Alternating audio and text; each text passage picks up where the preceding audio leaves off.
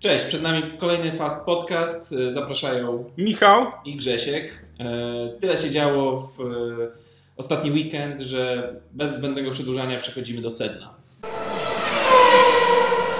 Michał, podsumujemy dzisiaj Grand Prix Emilia Romagna i Made in Italy. Bo taka jest, taka jest tak naprawdę nazwa mm, tego, tego ostatniego Grand Prix, które się odbyło we Włoszech. I, ale myślę, że w takim cyklu trochę em, takim bardziej zajebistym niż wszyscy, wszyscy naokoło to robią. Wyjdziemy od tego, że podsumujemy sobie zespoły, wszystkie 10 zespołów, e, w zależności od tego, co e, zaprezentowali ich e, kierowcy. I tutaj takie na pewno trzy grupy, czyli e, przegrani, neutralni i wygrani. A ci neutralni właściwie to ciężko powiedzieć cokolwiek o nich, prawda? Bo Zaraz się dowiem. zaraz, zaraz się dowiemy. Także idąc od tyłu, zaczynamy od Williamsa, No, d- Nicolas Latifi, George Latifi. Russell. najpierw ja bym zaczął jednak od Latifiego, bo po prostu będzie szybciej. Tak, no Latifi za wiele nie pokazał, także myślę, że od razu przejdziemy do George'a, bo Latifi wypadł już na pierwszym kółku. E, tak czy nie? Pierwsze kółko. po kontakcie, po wypadku z Mazepinem, mm, a wcześniejszym wypadnięciem z toru, no, nie za wiele pokazał, bo skończył na pierwszym okrążeniu cały wyścig. Tak, nawet nie sklasyfikowany w, w końcowych wynikach. Że przechodzimy szybko do George'a Russella, który miał tutaj szansę na. Znowu miał szansę na swoje pierwsze punkty dla Williamsa. E, Natomiast no bo przez, przez długi czas jechał na, dziesią, nie- na dziesiątej pozycji, i, no ale tutaj wypadek, o którym pewnie powiemy więcej przy, przy tym, jak dojdziemy do Mercedesa. E, No, tutaj to było 34 okrążenie i George e, niestety zakończył swój wyścig. Także, no ale do, do tego wrócimy, do tego wrócimy przy Mercedesie. Tak No szkoda, bo, bo też warto było wspomnieć o tym, co się działo dzień wcześniej, czyli podczas kwalifikacji. Dostał się i Latifi i Russell do, e, do Q2. E, Przeszli wśród, byli, znaleźli się pośród 15 kierowców, którzy przeszli do Q2. George chyba nawet na 12, prawda? Czyli Mm. szósta linia. Tak, tak, tak, tak, tak, tak. No, 12 e, George, Russell, Latifi 14, no ale fakt faktem najważniejsze było to, że jednak przeszli do tego Q2. E, Co było tak naprawdę osiągnięciem, osiągnięciem dla Williamsa. E, Natomiast, no tak jak przed chwilą powiedziałeś, niestety e, nie zakończył się wyścig dla Williamsa tak, jak oni by tego chcieli. Tak, no niestety, jeszcze, jeszcze, chwilę, jeszcze chwilę muszą poczekać na y, punkty. Y, no i przechodzimy tutaj szybko do y, drugiego najgorszego zespołu, czyli, czyli do Hasa. No pytanie, czy drugi najgorszy zespół, czy jednak w tym sezonie nie będzie on jednak najgorszy. E, Nie tylko z powodu kierowców, ale i z powodu e, teamu, tak jak ostatnio wspominaliśmy. e, Jednak Haas nie chce nic poprawiać w swoim bolidzie, skupił się na 2022 roku. No i kierowców ma młodych, Nikitę Mazepina i Mika Schumachera, którzy właśnie w tym wyścigu nie najlepiej wypadli. Bardzo słabe tempo wyścigowe, prawda? Tak, no Nikita Mazepin akurat e, ani dobrych e, okrążeń podczas kwalifikacji nie robił, ani e, tym bardziej podczas wyścigu no, no nie szło mu, zupełnie mu nie szło. Również wypadał z toru, no ale przejdźmy do drugiego kierowcy Hasa, czyli Mika Schumachera. Obaj kierowcy, obaj kierowcy zakończyli, mimo, mimo tego, że praktycznie mieliśmy do czynienia z restartem wyścigu, Tak. obaj kierowcy zakończyli ze stratą plus dwa okrążenia. Także to jest jak na, jak na to, że ten restart był już po połowie wyścigu, to jest naprawdę przepaść. To jest przepaść i ciężko tutaj no, zastanawiać się możemy jedynie, co się wydarzy, jeżeli nie będzie czerwonych flag, nie będzie wstrzymania wyścigu. Tak, to ile, E. wtedy, ile wtedy będzie? Plus pięć okrążeń, plus sześć? No, to, Są kompletnie, kompletnie zagubieni, kompletnie z tyłu. A propos zagubienia, to jeszcze jedną rzecz warto powiedzieć o, e, o Miku, który podczas pierwszego okrążenia, podczas dogrzewania opon na prostej startowej no, nie najlepiej dogrzał opony i wyleciał i walnął w bandę. uszkadzając tym samym przednie skrzydło. No, No, myślę, Myślę- że zakończymy na tym e, Tak. ocenę, ocenę tego duetu i przechodzimy szybciutko do y, Alfa Romeo, prawda? Alfa Romeo mogła, mogła mieć punkty e, w tym, w tym wyścigu. Tak, był taki E, moment, że oni jechali na pozycji 9 i 10, e, Kimi na 9, e, Antonio Giovinazzi na 10. E, Natomiast może najpierw zaczniemy od Antonio, który, którym coś tam wpadło za Jakaś, jakaś folia, jakaś folia Koło czy- wpadła w koło prawe tylne i niestety musiał zjechać do boksu, do pit stopu. E, No i to po prostu mu to koniec jego marzeń o punktach prawda, Tak. na ten, w tym wyścigu. wyciągnęli mu to, wyjechał, no ale już miał stratę na samym zjeździe do boksu. To miał 20, prawie 30 sekund straty, więc to już no niestety nie dało to.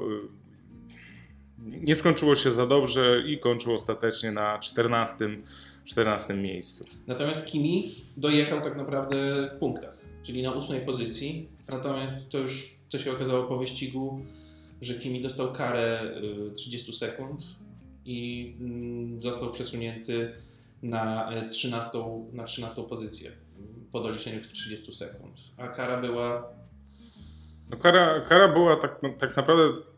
Kara powinna być 10 sekund. 10 sekund dostał tą karę, jeżeli by ją otrzymał podczas wyścigu. Natomiast e, jednak sędziowie zajęli się tą sprawą po wyścigu, a ze względu na to zamiast 10 dostał 30 sekund kary, co jest no, olbrzymią karą. Olbrzymią karą z miejsca 9 na 13 e, spadł, e, otwierając tak naprawdę furtkę kolejnej właśnie, kolejnej ekipie, do której możemy przejść, Alpin. Alpin, czyli duet Ocon-Alonso. Mm, Trochę mm, szczęściarze tak naprawdę, y, jeśli mówimy o tym wyścigu. E, Natomiast y, oni już wchodzą w tą naszą grupę neutralną, e, czyli ani, ani nie są przegranymi, ani wygranymi. Dlaczego? Bo ten y, ogólnie aspiracje tego zespołu i oczekiwania wobec niego przed sezonem były wyższe. Oni tak naprawdę zdobyli swoje punkty głównie dzięki temu, że Kimi dostał karę, prawda? Bo e, wyjściowo Alonso był poza punktami, Okon miał ten jeden punkcik. E, No ale niestety, niestety kara e, Kimiego dała dziewiąte i dziesiąte miejsce zespołowi Alpin, czyli w sumie trzy punkty. czyli w sumie trzy punkty, gdzie jak na to, jaki to jest zespół na tą chwilę, mm, to dobrze. Tak. e, I kolejnym, mm, drugim zespołem z tej grupy takiej neutralnej na pewno jest Aston Martin. No bo z jednej strony w miarę solidny wyścig e, Lance'a Strolla, natomiast e, kompletnie, kompletnie zepsuty wyścig, niekoniecznie całkowicie z jego winy, ale jednak Sebastiana Vettela. Zacznijmy może od Fetela, no, który według mnie w dalszym ciągu niestety nie ma szczęścia. On jakby kierowcą wyścigowym dobrym jest. Natomiast e, to, co się mu przytrafia, no jest to po prostu nieszczęście, jest to po prostu niefart. Na początku dostał 10 sekund kary za to, że jego zespół e, nie zamontował, jak wiemy, startował z alei serwisowej. E, Jego zespół nie zamontował mu kół Na czas. na czas, czyli do 5 minut przed początkiem wyścigu. I za to w późniejszym czasie dostał podczas wyścigu 10 sekund kary, e, którą odbył. Natomiast e, później no, wcale nie był na jakimś wysokim miejscu, bo i tak był w końcu stawki. Tak, no, miał problemy z odrobieniem tych strat. Tak. Em, Natomiast e, nie ukończył wyścigu. E, Też nie został sk- sklasyfikowany, bo przed końcem wyścigu musiał zjechać do boksów. Problem ze skrzynią biegów. Tam słyszeliśmy komunikaty o tym, że e, by nawet nie redukował biegów, e, tylko starał się dojechać do garażu na, na wyższym biegu. I to tylko potwierdza, potwierdza tego pecha, o którym mówiłeś. No i Aston jednak pokazuje, że w dalszym ciągu mają problem ze skrzynią biegów. Tak? Mieli ją podczas e, testów, mieli ją podczas e, Bahrajnu, no i teraz drugi wyścig. e, trzy tygodnie pomiędzy wyścigami i dalej nic się nie zmieniło, dalej jest ten sam niestety problem. Czy to jest jakieś fatum, które ciąży nad Fetelem, y, który przeniósł z Ferrari do Astona? No bo Ferrari są strategią, też były problemy. Tutaj no, niezdążenie z zamontowaniem opon przed wyścigiem, no to, to taki trochę błąd powiedzmy, no, nie powinien się zdarzyć. Nie prawda? powinien się zdarzyć. Jakby Aston wiedział, wiedział o tym regulaminie, natomiast oni mieli też problem z przegrzewającymi się hamulcami i z tego powodu tak naprawdę oni nie zdążyli zamontować tych, e, tych kół w bolidzie. E, Natomiast no, wszystko tak jak mówię, wiąże się z, chyba z jednym wielkim nieszczęściem Fetela, tak? bo kierowcą jest dobrym, e, ale niestety. mm, Ale takie mam trochę wrażenie, że powoli, powoli się niestety zaczyna wypalać. Już nie ma w nim takiej iskry. Mam nadzieję, że jeszcze, że jeszcze ta iskra wróci kiedyś. Yy, Natomiast no, na razie yy, powiedzmy też brak tej motywacji może wynikać właśnie z tego pecha, o którym mówiłeś. No ale przejdźmy do drugiego kierowcy Astona, czyli Lensa Strolla. Widzieliśmy, że yy, tata Strolla yy, kręcił się po padoku. Yy, No ale tutaj... Zadowolony na pewno z syna. Yy, No, mm, Stroll, Stroll jest jakby tą lepszą, lepszą stroną w tym wyścigu, jeśli, jeśli mówimy o zespole Aston Martin, no bo Stroll dojechał w punktach i to solidnych, bo na ósmej pozycji 4, 4 punkty dopisał do swojego konta. No tak, no, jechał, jechał dosyć spokojnie, e, nie walczył za bardzo z innymi kierowcami. No było, było kilka walk tak, takich niezbyt wielkich. e, Największą chyba było jednak walka z Hamiltonem. e, No ale też tak naprawdę jechał, jechał swój wyścig. Jechał swój wyścig, e, na nikogo się nie patrzył, po prostu chciał dojechać e, do mety, uzyskać te punkty dla, dla teamu, szczególnie, że jednak przez radio jakby ma informacje o tym, który e, aktualnie, który jest jego ko- kolega zespołowy, więc jednak walczy, walczył. No ale ósme miejsce jak na powiem tak, jeżeli byśmy mieli sięgnąć pamięcią poprzedni rok, 2020, no to by to była e, nie najlepsza pozycja, ale w dzisiejszych czasach, w 2021, gdzie Aston no nie jest, nie jest e, tak dobrą ekipą jak Racing Point, to myślę, że w ciemno na pewno brałby takie miejsce. Jasne. Yy, Alfa Tauri, kolejny, ostatni zespół z grupy neutralnych, naszym zdaniem. I tutaj dwóch kierowców, Yuki Tsunoda i Pierre Gasly. Yy, Najpierw może Tsunoda, który mm, poza punktami zakończył wyścig. Yy, Był w tych punktach po restarcie yy, i nawet pokłócił się o walkę z Hamiltonem, co spowodowało, że wypadł niestety z toru. No na chwilę go wyprzedził, Na na, kilka metrów go wyprzedził, tak? Udało mu się, ale niestety ten, mm, e, ten manewr wyprzedzania e, całkowicie nie wyszedł, bo jednak znalazł się poza, poza torem. E, Ale myślę, że tutaj zasługuje na pewno Yuki na, sam, na oklaski na sam początku wyścigu, bo e, bodajże chyba sześciu kierowców na początku, sześć pozycji e, zdobył. Oczywiście on startował jakby z końca stawki, no ale to nie zmienia faktu, że podczas tego pierwszego okrążenia te sześć pozycji udało mu się osiągnąć. Jasne. A teraz jeszcze Pierre Gasly, który mm, początkowo wydawało się, że miał dużego pecha, zła strategia. Mm, Trochę jechał na full deszczowych oponach. Ewidentnie miał tam problemy w, w środku stawki, e, no bo bardzo szybko zaczął tracić, e, podczas gdy nawierzchnia zaczęła przesychać.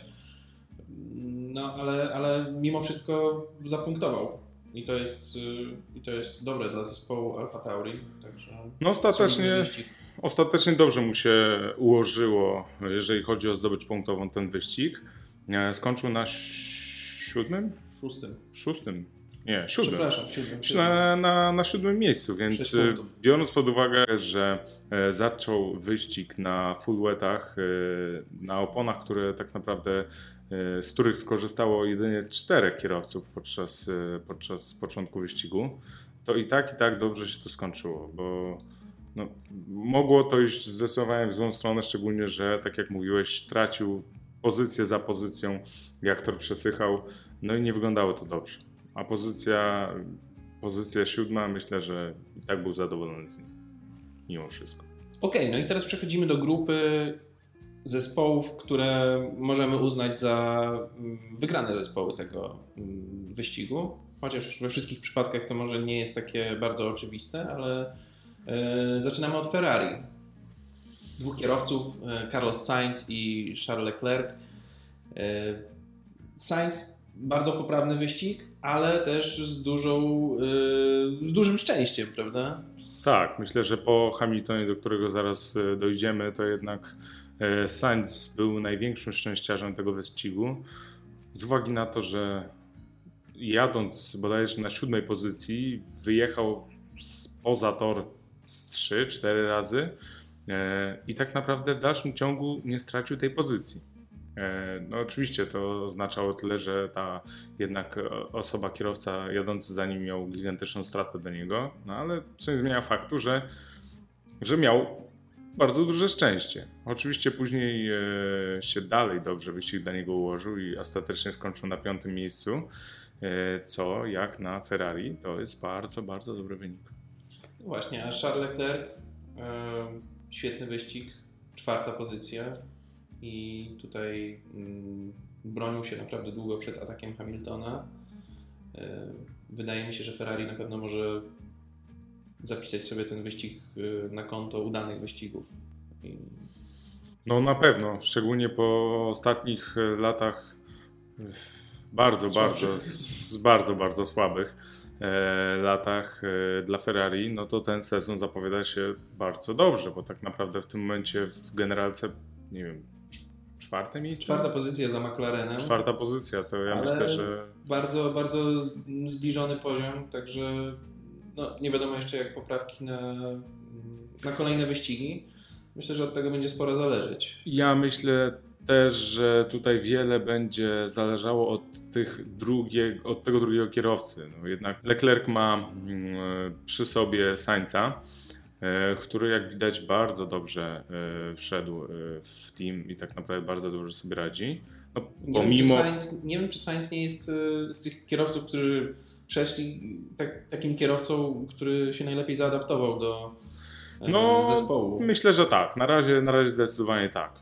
E, No bo teraz też może przejdźmy już do mm, McLarena, gdzie też mamy tak, takiego gdzie pewnie kierowcę. trochę więcej, trochę więcej powiemy. Powiem trochę więcej, ale właśnie jeżeli chodzi o tego kierowcę dodatkowego, to mamy tutaj mm, Ricardo, który zmienił, e, który zmienił zespół. No i jemu tak, no, tak dobrze nie idzie. No, mimo, mimo, mimo tego, że zajął szóste mie- miejsce ostatecznie, no to jednak szóste miejsce Ricardo, a trzecie miejsce Norrisa to jest, e, to jest przepaść. To jest przepaść. Tak, no i team też to widzi, bo mieliśmy team order, prawda? Tak. E, Czyli polecenie przepuszczenia swojego, swojego kolegi z drużyny. Tutaj e, Daniel jechał przed e, Lando Norrisem, natomiast dostało takie polecenie bardzo metaforyczne. e, No tak, nie, e, zespół nie powiedział tego wprost, żeby przepuścił Norrisa. Tak, powiedział, że mm, Lando potrzebuje świeżego powietrza. E, także to była, to było, mm, no, wiadomo o co chodziło, wiadomo, że- żeby nie było tych teoretycznie zanieczyszczeń, co, co mm, znaczyło, że po prostu Daniel ma przepuścić Lando. E, Daniel wahał się chwilę, to nie było takie od razu e, jasne, że on go przepuści, no ale w końcu, e, w końcu mm, zagrał zespołowo. No i mimo, że ja jestem absolutnym przeciwnikiem Team Orders, to, to tutaj jednak zespół dzięki tej decyzji no, skończył tak jak skończył, czyli, czyli lepiej niż mógł. No tak, ale oni, oni widzieli, oni mówiąc o zespole, widzieli na komputerach oczywiście telemetrię e, i wszystkie czasy sektorów, mm, e, prędkości na zakrętach i tak dalej, e, który kierowca jest lepszy. Natomiast sam Norris to zgłosił, że on po prostu jest szybszy od Ricardo. E, No ale bardzo często to słyszeliśmy podczas, nie wiem, Czasami nawet bezpodstawnie. Czas, tak, czasami, no nie wiem, czy to w Ferrari, czy to kiedyś w Mercedesie podczas walki Hamiltona i Rosberga, bardzo często tam była informacja, że ja jestem szybszy, niech on mnie przepuści. Natomiast tutaj faktycznie różnica była gigantyczna w tempie, ponieważ po, po dwóch okrążeniach różnica e, Po dwóch okrążeniach od, po tej, dwóch od tego okrążeniach od- Order, tak. prawda? od, od przepuszczenia Ricardo, od przepuszczenia Norrisa przez Ricardo e, już był dalej o 3 sekundy. To jest półtorej, półtorej sekundy na okrążeniu.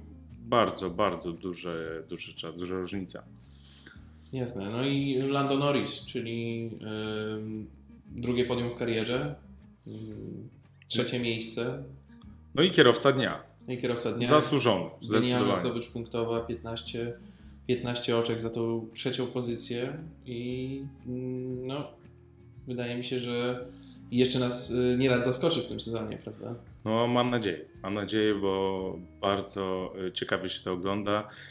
E, Jeżeli chodzi o Norrisa, to też powinniśmy się cofnąć do dnia wcześniej, czyli do soboty i do kwalifikacji, gdzie tak, tak. uzyskał e, w sobotę trzeci czas e, podczas e, kwalifikacji, podczas Q3. Natomiast został on anulowany poprzez limity limits. toru. Tak, niestety wyjechał troszeczkę tam, nie wiem, może kilkanaście, małe kilkadziesiąt centymetrów poza limit toru, ale to już wystarczyło, żeby sędziowie jednak anulowali jego, jego czas i startował e, ostatecznie z pozycji siódmej, e, więc e, tutaj też widać, że jednak zasługiwał na to trzecie miejsce, bo z siódmej pozycji udało mu się e, przebrnąć przez e, kilku kierowców i skończyć na podium, e, na kolejnym podium e, wyścig e, na Imoli tym razem. Okej, i dwa teamy, które nam pozostały, czyli Mercedes oraz Red Bull. Może zacznijmy od Mercedesa i od y, Bottasa, który nie ukończył wyścigu. Y, no, spora, spora kraksa z George'em Russellem. I powiedz, co ty myślisz o tej sytuacji? No, tak naprawdę widziałem e, ten wypadek z wielu kamer i z kamery pokładowej e, kierowców, z bolidów e, i od frontu jakby i od tyłu. No, według mnie wszystko na to wskazuje, że po prostu troszeczkę Russell się przestraszył. Przestraszył tego lekkiego skrętu Bottasa e, i ponownego powrotu jakby na jego e, linię, linię wyścigową, linię jazdy. E, No i w konsekwencji wjechał w niego przy bardzo, bardzo dużej prędkości, bo weźmy pod uwagę, że on wtedy go wyprzedzał, jeszcze miał otwarty DRS, więc ta prędkość była naprawdę bardzo, bardzo duża, bardzo wysoka. Mm, Wjechał w niego i no, stała się tak naprawdę, może nie tragedia, ale wielki wypadek.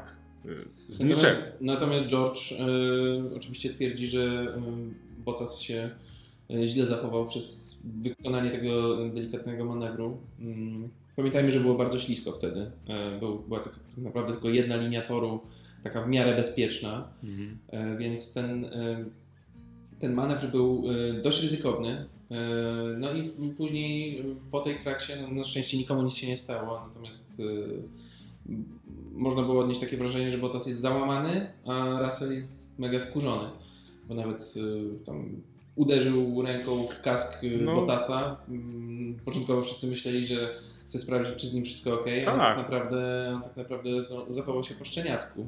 Bardzo, bardzo źle, co też zauważył Toto Wolf, który ocenia mm, źle manewr wyprzedzania przez Russella. E, No też nie najlepiej ocenia jego zachowanie w stosunku do Bottasa, tak. No, jak wiemy, mm, Mercedes, e, Mercedes i e, Williams, a przede wszystkim Russell są bardzo jakby ze sobą połączeni, tak. On jest w Akademii Mercedesa, przez co też chciałbym mieć w przyszłości Miejsce w Mercedesie. w Mercedesie. No, też Tak. o to walczy właśnie z Bottasem. Tak? Inna sprawa, że ten y, delikatny manewr Bottasa no, mimo wszystko został odnotowany. To jest kwestia tego, że jest ta dżentelmeńska umowa o niezmienianiu toru jazdy w momencie, kiedy jest y, manewr y, przy użyciu DRS-u, manewr wyprzedzania wykonywany przez przeciwnika. No tutaj jednak ten delikatny manewr był przy takich warunkach i przy takich prędkościach. Mm, ja nie wiem, czy ja bym obwiniał tutaj tylko George'a. Oczywiście on rozpoczął ten manewr yy, i gdyby, gdyby tego nie zrobił, to, to ok, nic by się pewnie nie stało. Natomiast no, każdy delikatny ruch przy takich warunkach może faktycznie yy, spowodować yy, no, reakcję taką jaką, jaką tutaj mieliśmy przypadku Russella. Mm, Należy też wspomnieć o tym, że jeżeli jedziemy bolidem ponad 300 km na godzinę, to nie mamy zbyt dużego e, czasu na to, żeby pomyśleć nad reakcją. Mamy tylko ułamek sekundy na to, żeby jednak skręcić kierownicą, dodać gazu, zahamować, żeby jednak nie doszło do kontaktu e, z bolidem. Tak jak w tym przypadku doszło niestety do kontaktu z bolidem z Bottasem. No, i- no i bach, mamy Bottasa i Russella poza torem. Czerwona flaga, wyścig przerwany i co dalej? Myślę, że tutaj dobry moment, żeby przejść do Louisa Hamiltona. Potrzebny czas na uprzątnięcie toru. A wcześniej Lewis Hamilton, jeszcze przed tym, e, przed tym incydentem, przed tą kolizją, wcześniej Lewis Hamilton wypada z toru i ledwo wygrzebuje się z piachu. Udaje mu się wrzucić na wsteczny i powrócić na tor e, z uszkodzonym przednim skrzydłem. No i mamy czerwoną flagę. Kierowcy zjeżdżają do boksów i tutaj właściwie szczęście Louisa Hamiltona, który y, przez, to, że, przez to, że wszyscy musieli zjechać do boksu, zaoszczędził pit stop na wymianę przedniego skrzydła. E, Jedną sprawą jest to, że zaoszczędził pit-stop na wymianę tego skrzydła. E, Dodatkowo do jego szczęścia tak naprawdę można zaliczyć stratę, która skurczyła się do, do, do stawki. E, Jego strata po tym wypadku była gigantyczna, natomiast czerwona flaga spowodowała to, że wszyscy ruszali znowu za sobą i dzięki temu później mógł e, wyprzedzać kierowców i mógł tym samym skończyć na e, ostatecznie drugim miejscu. Tak, no tutaj też dobra szarża, bo wyprzedził kilku e, świetnych kierowców, którzy jechali też swój świetny wyścig. Natomiast no, strata do Verstappena już była zbyt duża, żeby, żeby nawiązać walkę, ale ostatecznie Hamilton na drugim miejscu, także Mercedesa zaliczamy do e, zwycięzców tego wyścigu. No i do największego szczęściarza. Tak, Jednak. Hamilton jednak- jak zwykle szczęście mu dopisuje, mimo nawet najtrudniejszych warunków i, i przeciwności losu, to tutaj Hamilton wychodzi na prostą i solidna zdobycz punktowa, plus jeden punkt za najszybsze okrążenie, czyli tak naprawdę 19 punktów, wcale nie taka duża różnica yy, w porównaniu ze zwycięzcą. A w generalce ma właśnie jeden punkt więcej niż Max. Tak, i dzięki temu jest na y, cały czas zachował pozycję lidera. Okej, teraz przechodzimy do Red Bulla, czyli zwycięzcy tego wyścigu, ale może najpierw Perez, y, który no, na pewno do grona zwycięzców nie może się zaliczyć. No nie, dla Pereza był to słaby wyścig. Yy, Poza podium, y, kara, No tak, 10 sekund. tak naprawdę pytanie od czego zacząć. Myślę, że ja bym jednak skupił się nie na karze. Kara dodatkowo 10 sekund no faktycznie mu nie pomogła w osiągnięciu jakiegoś dobrego rezultatu, ale myślę, że przede wszystkim jego jazda była bardzo słaba. Wyjeżdżał poza tor, poza limit toru mm, bardzo wiele razy. Yy, I tu jakbym się do- doszukiwał przy najważniejszego tak naprawdę powodu, dlaczego zakończył tak nisko. yy, Poza jak, punktami. jak oczywiście na Red Bulla, jak na jego jazdę z kwalifikacji. No oczywiście, drugie miejsce w kwalifikacjach y, liczyliśmy na więcej, zdecydowanie. Zdecydowanie. Przechodzimy do Maxa, czyli do zwycięzcy wyścigu. E, Super, że w końcu mamy e, walkę o pierwsze miejsce w generalce, prawda? Bo tutaj No, walka nie była zbyt długa. Tak naprawdę dla Maxa walka podczas całego wyścigu, no Jeden oczywiście, manewr. jeden manewr wyprzedzania na pierwszym okrążeniu, na, drugim, na pierwszym i drugim e, zakręcie, e, gdzie udało mu się wyprzedzić dwóch kierowców. No, właśnie Pereza, e, który był przed nim, no i zwycięzcę z pole position, czyli Hamiltona.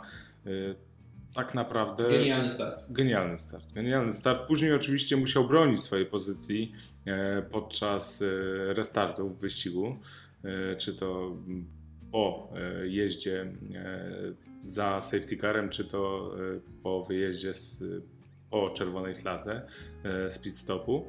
Natomiast no, generalnie bardzo dobra jazda, ale myślę, że przez chwilę mógł się tak czuć jak Hamilton rok, dwa, trzy, cztery, pięć lat wcześniej, gdzie Czyli tak samotny naprawdę wyścig.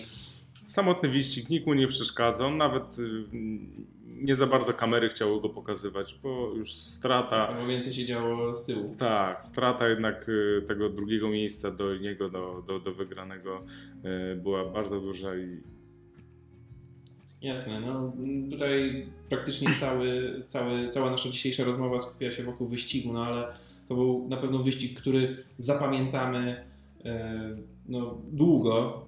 W kolejnym odcinku m, trochę więcej newsów. e, Przedstawimy na pewno sylwetkę kolejnego zawodnika, ale jeszcze tutaj dodajmy, że e, podczas weekendu wyścigowego pojawiła się informacja o tym, że Formuła 1 wraca do USA w przyszłym roku. Miami. Tak. Do Miami e, na Florydę będziemy mieli możliwość, e, bardzo, kierowcy bardzo zadowoleni tak naprawdę z tego faktu.